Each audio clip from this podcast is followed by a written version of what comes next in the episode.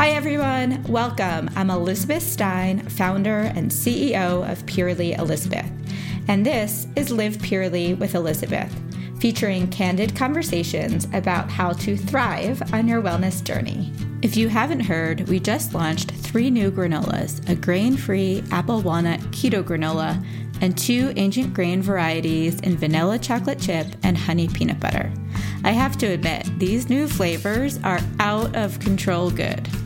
Like all Purely granolas, all 3 are sweetened with coconut sugar, baked with coconut oil, and crafted with the best premium ingredients in order to taste absolutely amazing and make you feel good too. So we have an exclusive deal for our Live Purely listeners on our new granola flavors. Use code LIVEPURELY, that's LIVEPURELY, for 20% off all online orders now through June 30th on PurelyElizabeth.com. Go ahead and stock up on your new faves, and you'll definitely be thanking me later. Today's guest is Dr. Uma Naidoo, a Harvard-trained psychiatrist, professional chef, and a trained nutrition specialist. Her passions come together in her nutritional psychiatry practice. Dr. Uma Naidoo founded and directs the first hospital-based nutritional psychiatry program in the United States at Mass General Hospital, and is the director of nutritional psychiatry at Mass General Hospital Academy while serving on the faculty at Harvard Medical School. She is the author of This Is Your Brain on Food, an indispensable guide to the surprising foods that fight depression, PTSD, ADHD, anxiety, OCD, and more. In today's episode, Uma shares her approach to holistic root cause medicine and how a sound diet can help treat and prevent a wide range of psychological and cognitive health issues just with the power of our fork. She's an absolute wealth of information explaining the gut and brain connection, the power of the microbiome, how specific foods we eat can make us feel good or not so good, the importance of sleep for our gut and mood, and so much more. She talks about her favorite supplements, mental health hacks, and favorite sources of gut-supporting foods.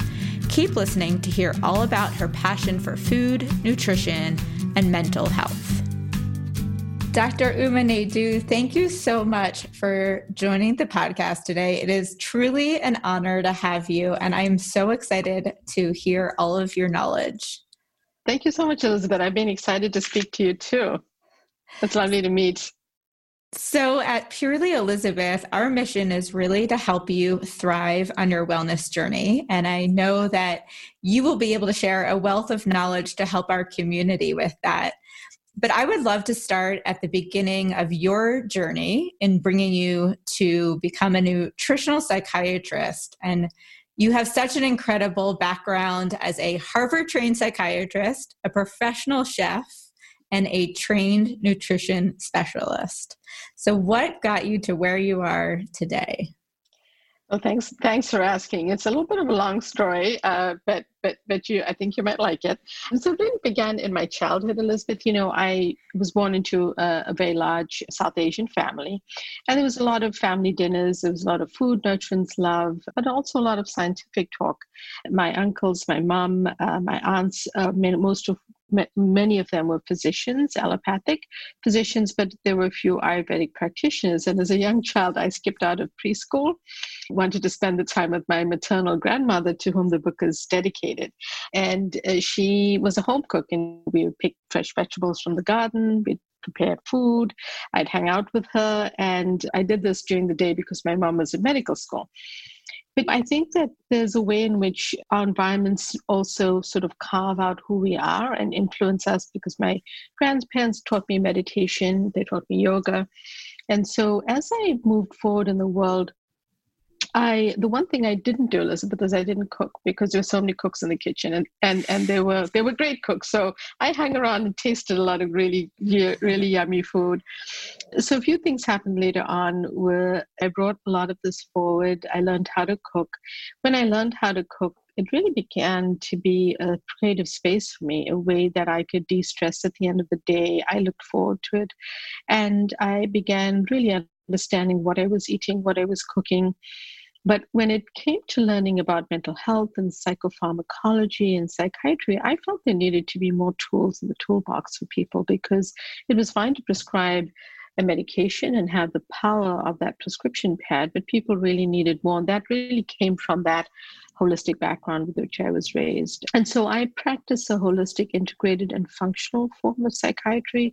I'm always looking for a root cause. I always include many different ways to feel better, which all of which can work together. It doesn't have to be polarized and be one thing or another. And it has to be integrated. I think that medicine in the United States tends to be siloed because it is so highly specialized. And while we get excellent care, say we go and see our renal doctor, our nephrologist, the truth is that all parts of our body work together. And, the science of the microbiome is really teaching us that more and more. All to say that as I understood that this was all important, I studied nutrition. I went to culinary school, really as an ode to Julia Child, who was my food hero. And as I was learning to cook back in the day and couldn't afford cable television, I watched her on PBS. And that really gave me confidence. And I realized that she did this as her second career. I thought, well, I love food. Why don't I learn more about it? And I was very fortunate when things came together in my informing the clinic that I had at Mass General, and I can practice what I love. That's amazing. Yeah, I wish I could learn all of those things by myself. So 1 in 5 Americans has a diagnosable mental health condition. And I think this year, more than ever, we're learning that it's a real problem that we face. Yeah. So can you go a little bit more into depth into what your approach is versus our current traditional system, and really what has gone wrong and how are you fixing it with your approach? Sure. I think a few things have evolved over time, which have led us off a path to, say, healthy eating. Let's start there, because I think industrialization of how food has changed and evolved, the different types of farming methods, both for plants as well as animal farming, have all evolved. And they've left us in a state where what's in our environment and what's in our food is not necessarily always healthy. And so we have to be informed consumers when we purchase food, when we buy food, when we grow food.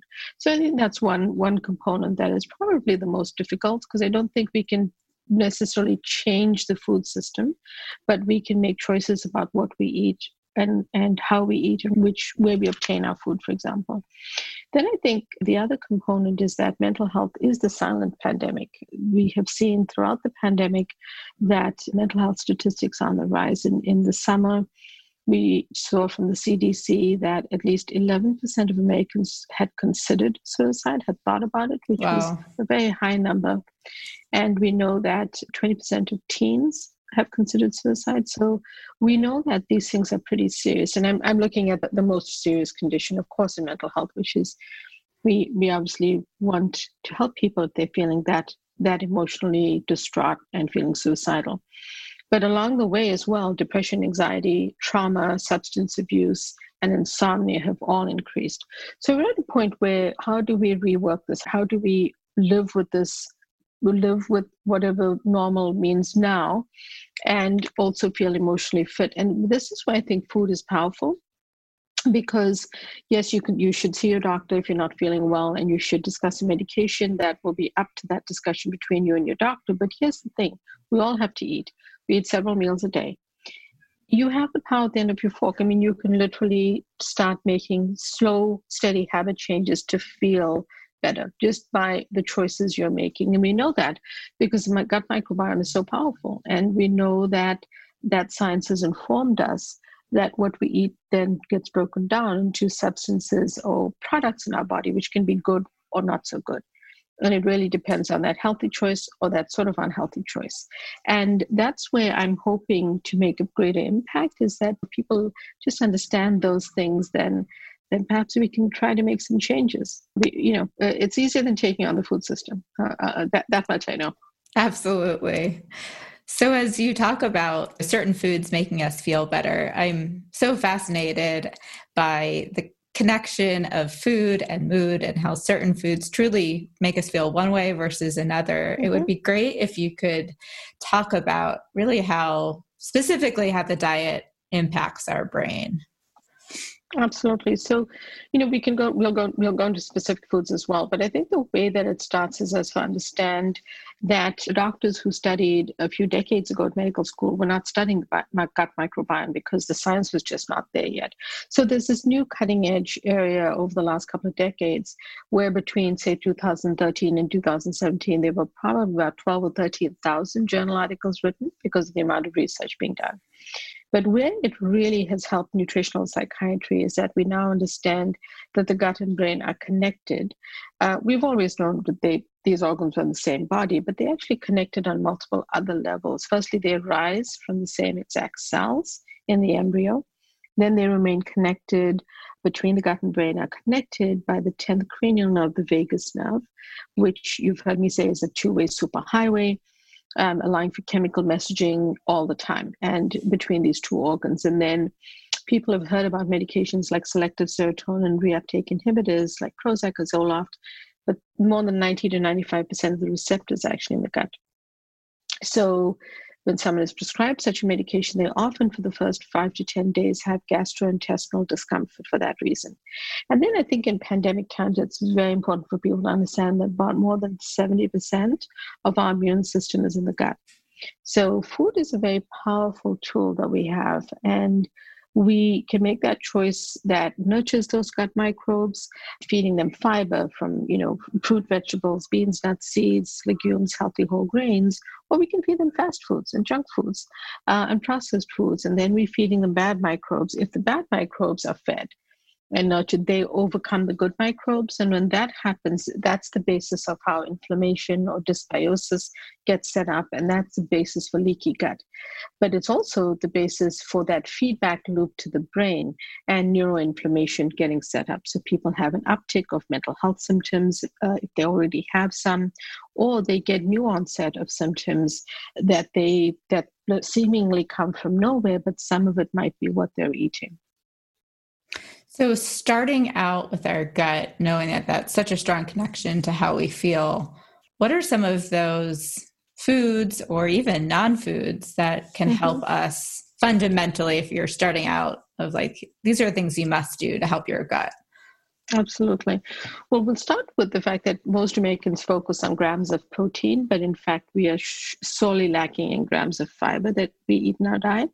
So the number one thing to start with is to increase the fiber just in your diet. And you can do that so simply, Elizabeth, just by adding more servings of leafy greens and other vegetables to your day. To each meal, if you're making an omelet, add some spinach to it. If you're having a smoothie, add some greens to it or other veggies. If you're having lunch, have a lovely salad with the colors of the rainbow, because the colors and the biodiversity of those different vegetables bring back biodiversity to the gut, which is supposed to be one of the most important things shown in research to help us and help a healthy gut. So simply adding in more vegetables every single day. I like to say about 4/5 of your plate should be some type of plant of some different kind, because they're low calorie, they are super healthy, they are so rich in phytonutrients, iron and folate and things like leafy greens, and basically so many nutrients like the B vitamins that we need for good brain health, zinc, magnesium that we need. So load up on those and then extend that to other fiber-rich foods, which we seemingly ignore because we may not realize the importance. So beans, lentils, legumes also are rich in fiber, also plant-based protein. So those are things you can add to a salad, a soup, a side dish, or even a main dish. And then healthy whole grains if you consume them, and nuts and seeds. So nuts and seeds are great to add to salads, to make a chia pudding, to make hemp milk, super easy to do and include these sources. So that's one way to really, really up your game with your gut, because you're basically nurturing those gut microbes, feeding them what they need. Then the other type of food are prebiotic foods. And pubertic foods are basically, let's just break it down, they're things like garlic, leeks, onions, the allium family, also asparagus, bananas, oats, things like that. Those also bring back a form of fiber that the gut needs. So prebiotic foods, fiber-rich foods, and then think about fermented foods is another great category. So fermented foods could be miso, tempeh, kombucha, kefir, many different things that, again, you can add in to your foods. So starting there are just some good ways to go to sort of, let's say, reset or help your gut health. Do you think everyone should be taking a probiotic? So, you know, the opinion on this is split. And then I'll share what I think. Some doctors feel that the probiotics are $1 billion industry, and do they really actually impact any positive health benefits? Others feel that if you're taking a probiotic and you are noticing an improvement in how you're feeling, by all means continue, because so many of us have gut issues, and it's important to pay attention to that. Where I'm at with it is I tend to not polarize any of my beliefs, whether it's a type of food, including or excluding something. So I feel it's highly individual. I had a patient just the other day say to me, I've had bloating. Someone suggested this probiotic that I try. It's a really good, clean probiotic that I found. And she's noticed that she's had decreased bloating over the last week. So that's significant. That, you know, she started taking it, she noticed a change. And so I said, well, by all means, continue taking it, because if it's helping you, let's see that it continues to be of benefit. So it does become highly individual. But I've also had other people where upping your game with prebiotic foods, easy to do, and then increasing those other food groups can also be super healthy for their gut. So I don't think it's a hard and fast rule. If you are on a probiotic and you're feeling good on it, by all means, but it's not the only way to improve your gut health. Sure. Well, I think that's a good overall message, Justin. It's always about personalized nutrition, and what works for one person does not necessarily work for another. Absolutely. That's exactly right. So as we talk about the gut, how important is sleep? And how important is sleep for our mental health? It would be great. I know that many of us are so much sleep deprived that we don't realize, I think, how important that is. I think that's such a great question, Elizabeth, because, you know, there's even a term that we're using in certainly when I'm writing articles, called coronasomnia, which is, you know, people are not sleeping well during the pandemic. They're very stressed. At the beginning of the pandemic, we were watching way too much news and information that was scaring us, so that didn't help. But, you know, sleep is so integral to our mental well-being. But sleep is also one of those things that interacts with the gut microbiome as well. So stress impacts sleep, food impacts sleep. But one of the ways in which sleep can impact our mood or anxiety is that when you wake up exhausted, when you're not sleeping restfully, you have less energy to start the day. You feel more anxious. You feel just more fatigued. And often that can just lower your mood. So it becomes important for us to think about, look, we're in this state right now. This is how the world is. How can we improve things? How can we pay attention to good sleep hygiene? Some easy tips are if you drink coffee, have it early in the day. Don't have more than a couple of cups, because some people can tolerate more, but a lot of people can't sleep if they drink coffee after about 2 p.m. Then it becomes, if you're leaning on a glass of red wine to put you to sleep, it's going to affect your sleep architecture over time. So, you know, maybe have it early in the evening. Don't only depend on that being the way that you're going to sleep, because it's going to disrupt your sleep. And then things like blue light, things like not supermarketing late at night.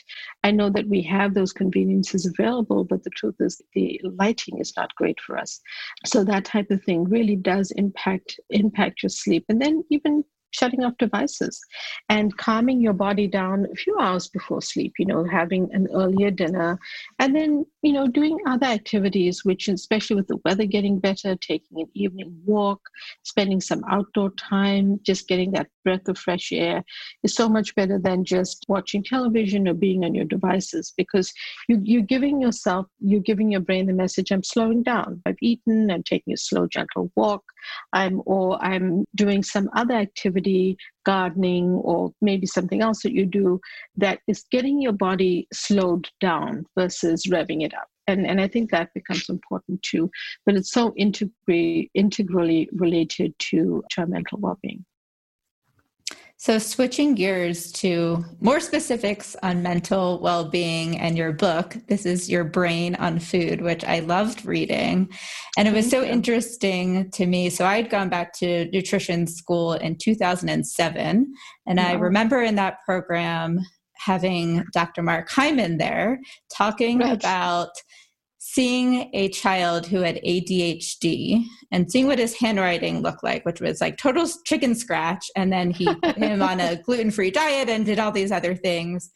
And the child ended up having perfect handwriting. And that was my moment of, wow, you know, food as medicine and how food affects us is incredible. And that's what led me down this journey. But it's incredible, I think, to see how much has changed from 2007 till now, where before it seemed more anecdotal. And I think in your book, where you have all of this research on really how food and lifestyle can change so many of these mental conditions. So I would love if you can kind of unpack more about your book and how foods help fight depression, PTSD, anxiety, and more. Sure, Elizabeth. It's about paying attention to the gut microbiome, like we've shared, and then it's about finding the right foods for the right condition. The way that I break it down in my book is a couple of, you know, divided into chapters, but also within the chapters are lists at the end, which are foods to embrace and foods to avoid. And why does this become so important? Because there are many foods that we are consuming which we don't realize impact mental health. We may think that let's go with the foods that are not the best, the ones we should, you know, think about maybe being a little bit more conservative about, starting to cut back. So ultra-processed, junk foods, fast foods, those foods actually are not just bad for our metabolic health, like type 2 diabetes or obesity. They also affect our mental well-being. And studies have shown this. So starting to pare back on those foods becomes super important. And then processed vegetable oils, which are frequently used in fast food restaurants because they're cost-saving, right? So those are pro-inflammatory. They just increase inflammation in our body. So gut inflammation becomes brain inflammation, and that becomes important just to weed out in your diet. Artificial sweeteners. Sometimes people think I'm struggling with sugar. Let me try an artificial sweetener. For the most part, many of them have negative impacts with mental well-being. There might be some newer ones which we don't yet have the research on for mental health, but for the most part, that's not the direction you want to go in. So, you know, whether it's a sugar-sweetened beverage or diet soda, they have their different levels of impact. And then there's the trans fats, which have been shown in studies to lessen behavioral aggression. And, you know, so it's processed, ultra-processed, the junk foods, fast foods, added and refined sugars. You know, my concept is eat the orange, skip the store-bought oranges, right? Because the whole orange has everything you need in it, the fiber, the nutrients, the vitamins that you need. Whereas the store-bought oranges has a fiber removed, you know, no matter what the bottle or the carton says, really the actual fiber is missing and a lot of the other nutrients. So that's one way to think about it. And then foods that you can start including, really go back to what helps your gut health and then specifics of what helps different conditions. So different conditions, for example, omega-3 fatty acids have been tested and shown to help mood, they help anxiety, they help several conditions. Why? Because they're anti-inflammatory, they have antioxidant properties, and you can obtain them easily from food sources. So if you do consume fish, sockeye salmon, wild sockeye salmon is a good source, but if you, or anchovies, for example, but if you don't consume fish, they're plant-based sources like hemp seeds, chia seeds, flax seeds, that you can also obtain it there. So that's one thing. And then the other thing I often talk about are things like spices, which have some really hidden benefits, which we don't even realize.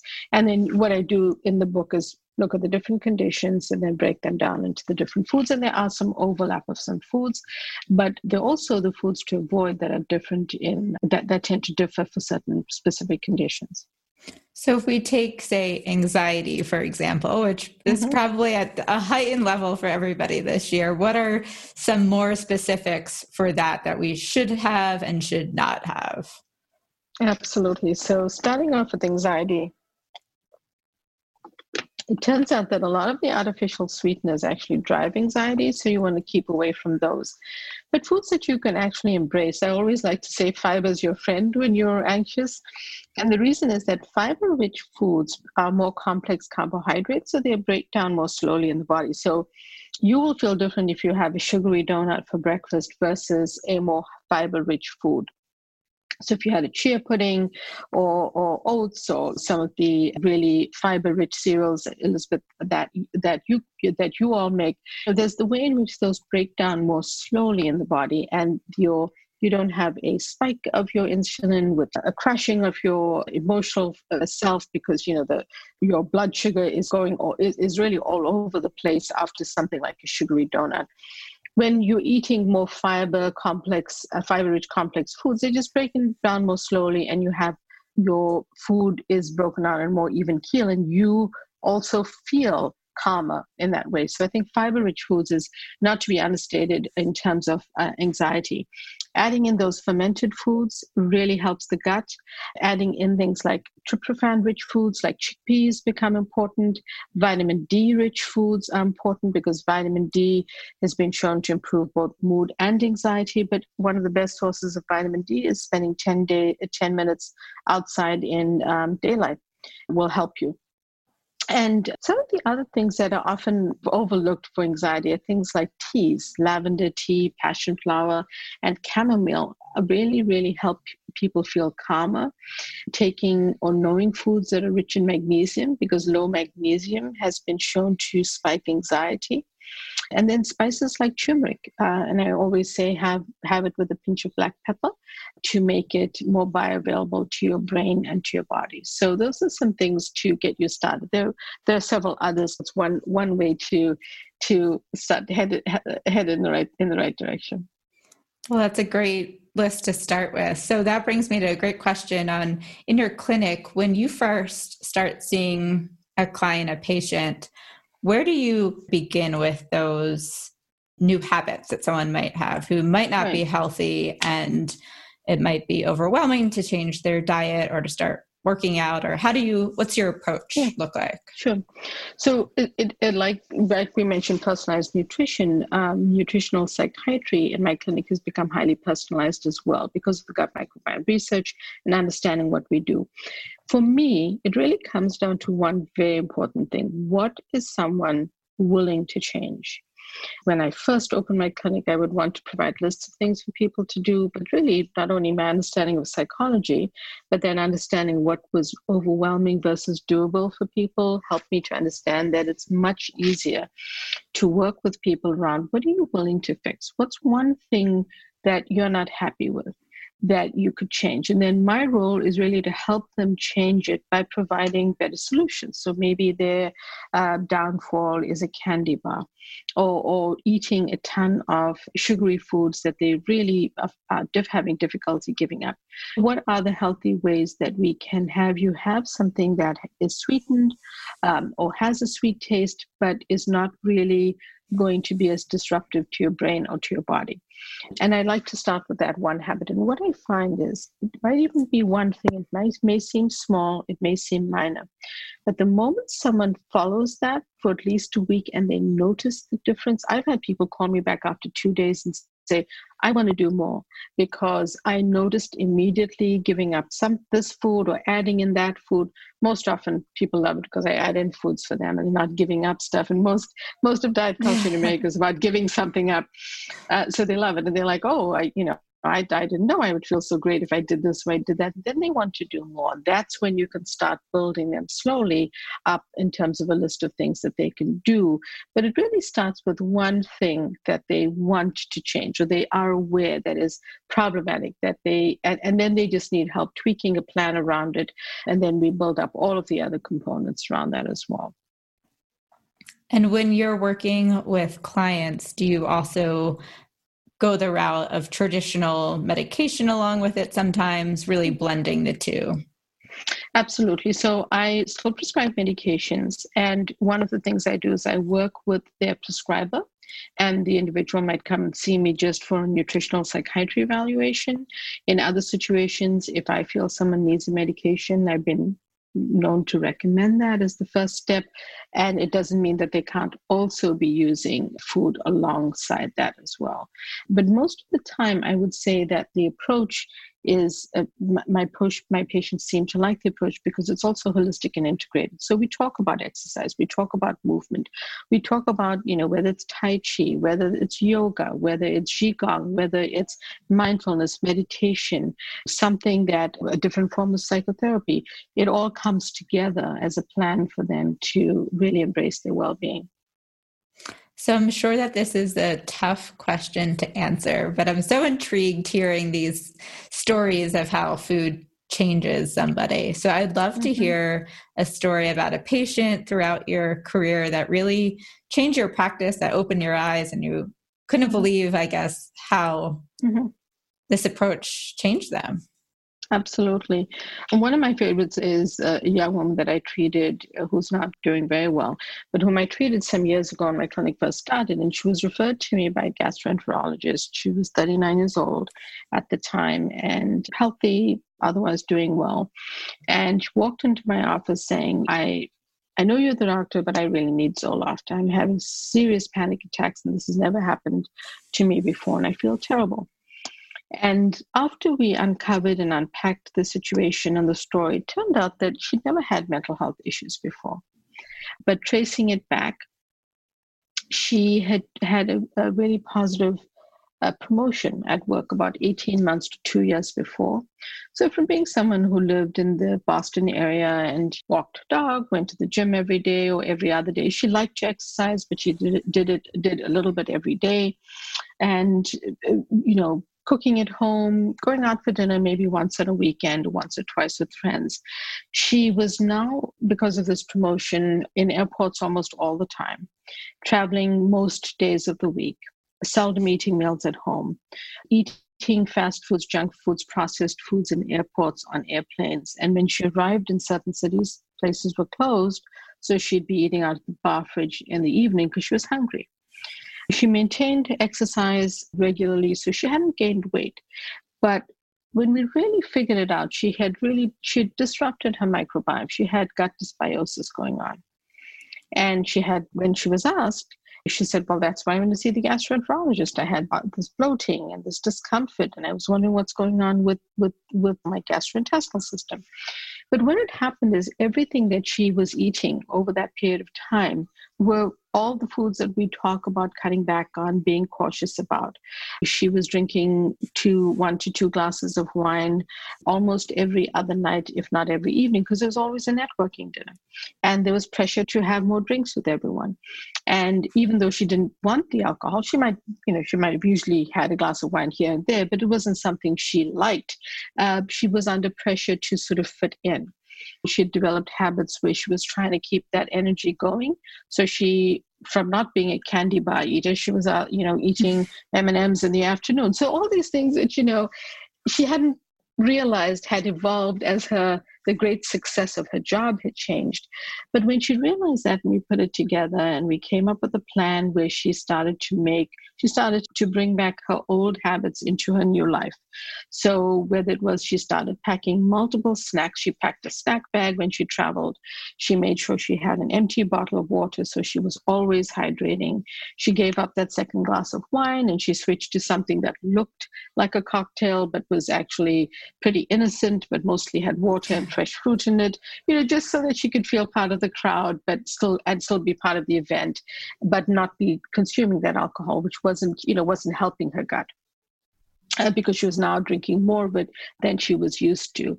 Things like when she arrived in a city, she would plan ahead. She would pick up snacks and ask for a fridge in a hotel room. So she had even a few snacks, so she wasn't hungry, even if it was a piece of fruit. She wasn't then eating the candy or eating fast foods because, when she arrived late, that was what was open. And over time, we were able to heal her gut. She was one of the few people that didn't actually need a medication. She was functioning well enough that we were able to work together just with a nutritional psychiatry plan, but with some people in a similar situation, they might start a medication and we might be able to lower it over time and even at times discontinue it. But all that's always done in consultation, either if I'm the prescriber or with whoever their prescribing doctor is. But it really stuck with me because when she realized what it was, it was a big aha moment for her. And she was having all of this success, but she hadn't realized how many things in her life had changed. Mm-hmm. And because she was exercising and she hadn't gained weight, she was very active. It didn't occur to her that food was the one big thing that had changed. It's almost like that, bringing that to awareness and realizing that even things that she used to do, like mindfulness practice, all of that had stopped. And so she now, even up until today, when not during the pandemic, but when she flies, she always meditates for the first 10 minutes, because then she knows if she flies every other day, she's definitely getting in some meditation. And, it just was a really great way to see how we were able to integrate it, but she was able to heal and really didn't stop being anxious. The symptoms fell away, and really a great example of achieving her mental fitness again. I love that. Thank you for sharing that story. Of course.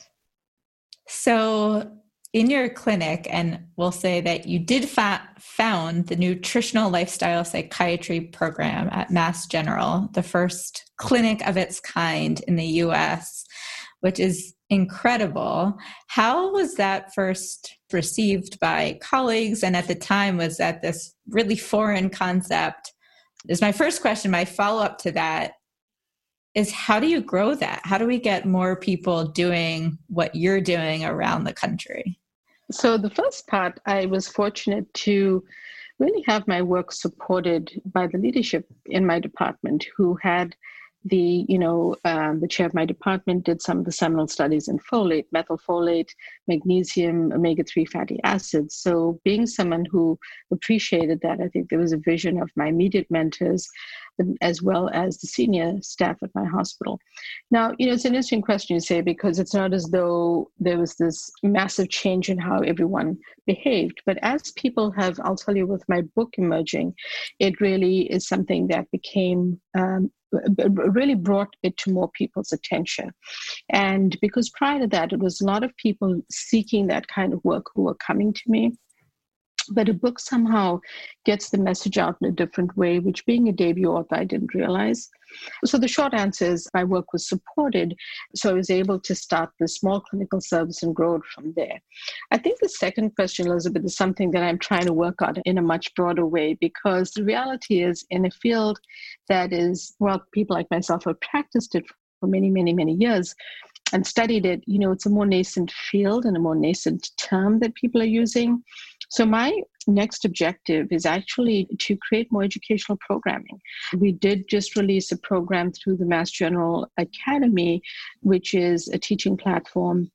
We just released a cooking series for mental health professionals, which is a combination of me cooking nutritional psychiatry recipes, teaching about it, and partnered with a colleague who talks about family dynamics and family therapy. And so dinner conversations and how to use food in a positive way. And in a similar way, I'd like to create much more programming like that, so that a person can obtain a certification, whether they're a health coach, whether they're an MD, whatever. So anyone from anywhere around the country could do that. That would be amazing. Right. And well, my hope is around the world. So because now this virtual world, sure, it's opened up. So I'd love to do that. And that's my next step, my next goal. All right. Well, I'm rooting for that to happen. Thank you. So switching gears to some rapid fire Q&A. Are you ready? I'm ready. All right. So how do you start your day? So on the good days, Elizabeth, when I well-rested and I've had a good night's sleep, I force myself to not look at my phone for the first half hour. I read one of my gratitude cards, which I have at my bedside. And whatever it says, I kind of think about it, I absorb it for a few seconds. I love, when I can, I love to watch the sunrise. And on some days I do a sun salutation yoga. just to open up my breathing, get me moving slowly into the day. And then I love to have a morning cup of coffee. I look forward to that. Have a cup of coffee and I unwind just thinking about what my day holds, what is in my schedule. And then I try to wait at least a half hour to 45 minutes before I start checking messages, because once I found that once I open my phone or check my email, the day starts. You know, the day is upon me. So unless I carve out that time, I don't get it. There are other days when I don't sleep that well and I'm rushed and some of that falls away. But I try to do that on most days. And then I'm not always hungry first thing in the morning. So I sometimes eat breakfast. I'm not trying to follow any type of fasting, but I think it's working. It seems to, for me, that I just want to eat slightly later in the morning, and then I have my either my chia pudding or whatever I've prepped during the weekend for that week, and then I'm sort of energized for the day. Your favorite mental health hack? That would be, so in terms of food, so it's a couple of things. The power of a deep breath is not to be undermined. And I think that sometimes we just need that deep breath to reset ourselves in that moment. And if we consent ourselves to do that, it's important, but it's not always possible. I get that. But in terms of food, I love my grandmother's, what my grandmother taught me, which is a golden latte, because it has all the, you know, it's basically turmeric latte that we would make when I was little. And it has beautiful ingredients in it, which are good for my brain. So to me, that's a quick and easy fix to, it either gives me, it can be uplifting, it can be soothing. And I share the recipe on my Instagram and in my book. Top 3 supplements for mental health.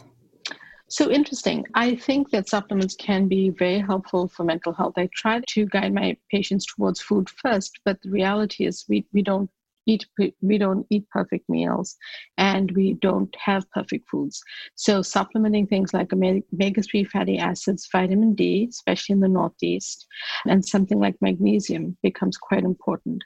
I feel that people should check their levels for vitamin D and magnesium before supplementing, because everyone's body is different. But those are 2 of the 3 that are pretty straightforward to supplement for mental well-being. So then along with that, top 3 foods for mental health. That's you can only pick 3. I love all foods. Well, let's start with extra dark chocolate, which I love. So love extra dark chocolate because a little square will do your brain good. And I'm talking about, 70, 80% or darker natural raw chocolate, and just acquiring the taste for it is just wonderful. And then turmeric. I always bring spices in because they're such easy hacks. They are simple, salt-free, sugar-free, calorie-free that you can add into foods to flavor them up, and they have such great brain benefits. So turmeric with a pinch of black pepper. And thirdly, I could never go, this is hard. It's who's your favorite pet or your favorite child? It's very hard. It's split between my leafy greens, folate in my leafy greens, or my polyphenols on my berries. So it's a hard one there. But so I'll give you... you can have an extra one. I'll have an extra one. But those are my go-tos, yeah. 3 random things that you're currently loving. So it could be a book, a podcast, or anything. Sure. So I am absolutely loving some of the new spices and flavors that I'm seeing, interesting recipes that some of the restaurants have opened up, and at least once a week I try a new restaurant, and I'm just excited by the different, what I'm seeing in the world, despite the pandemic and despite everything that's been shut down. So I'm loving that because I clearly love food and just the exploration of food.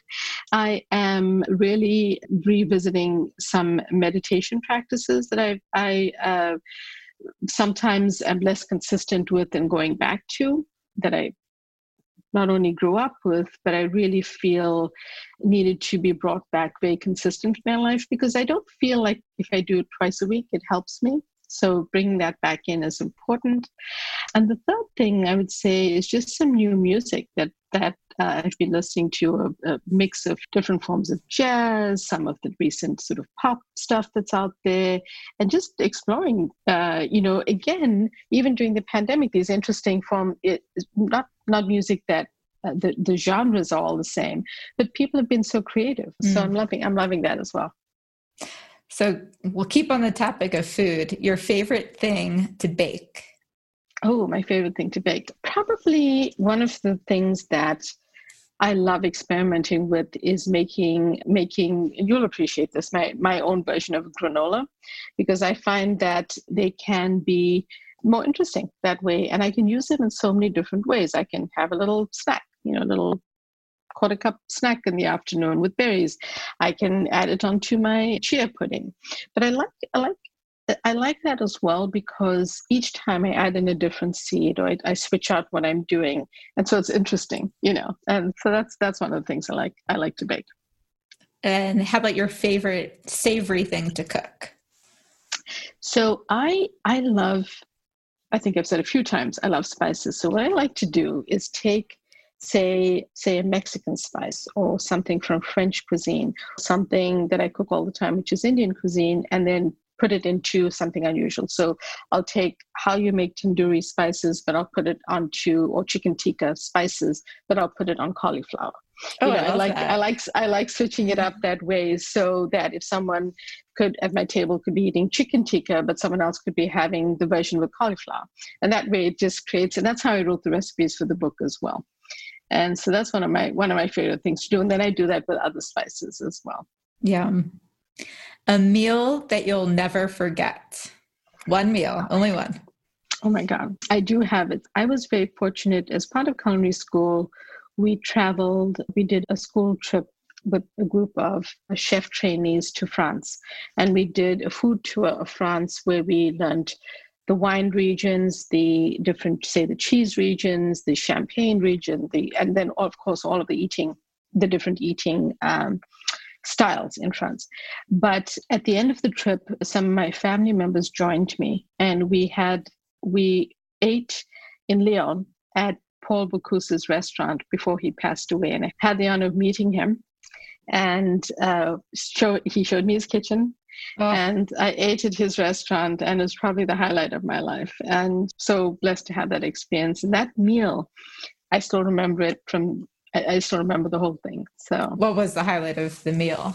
The highlight of the meal was the actual soup that he made, which was a truffle mushroom soup. Oh my gosh. And that was just, it was, sounds like heaven. It was unbelievable. Everything was delicious, but it was such a perfect meal. There was no extra seasoning needed. It was so beautifully balanced. It was so well served. And it was such an experience to be at his original restaurant, so that was definitely the highlight of my life.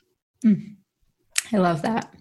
So the last question, what is your number one non-negotiable to thrive on your wellness journey? Self-care. Do you have one favorite self-care ritual? I do. So probably my very favorite is practicing, whether it's 5 minutes, 2 minutes, 25 minutes, or an hour of some form of mindfulness and meditation. I always find that when I'm consistent about that, my week, my day, my life is better. And so I think it's probably about building that connection with yourself.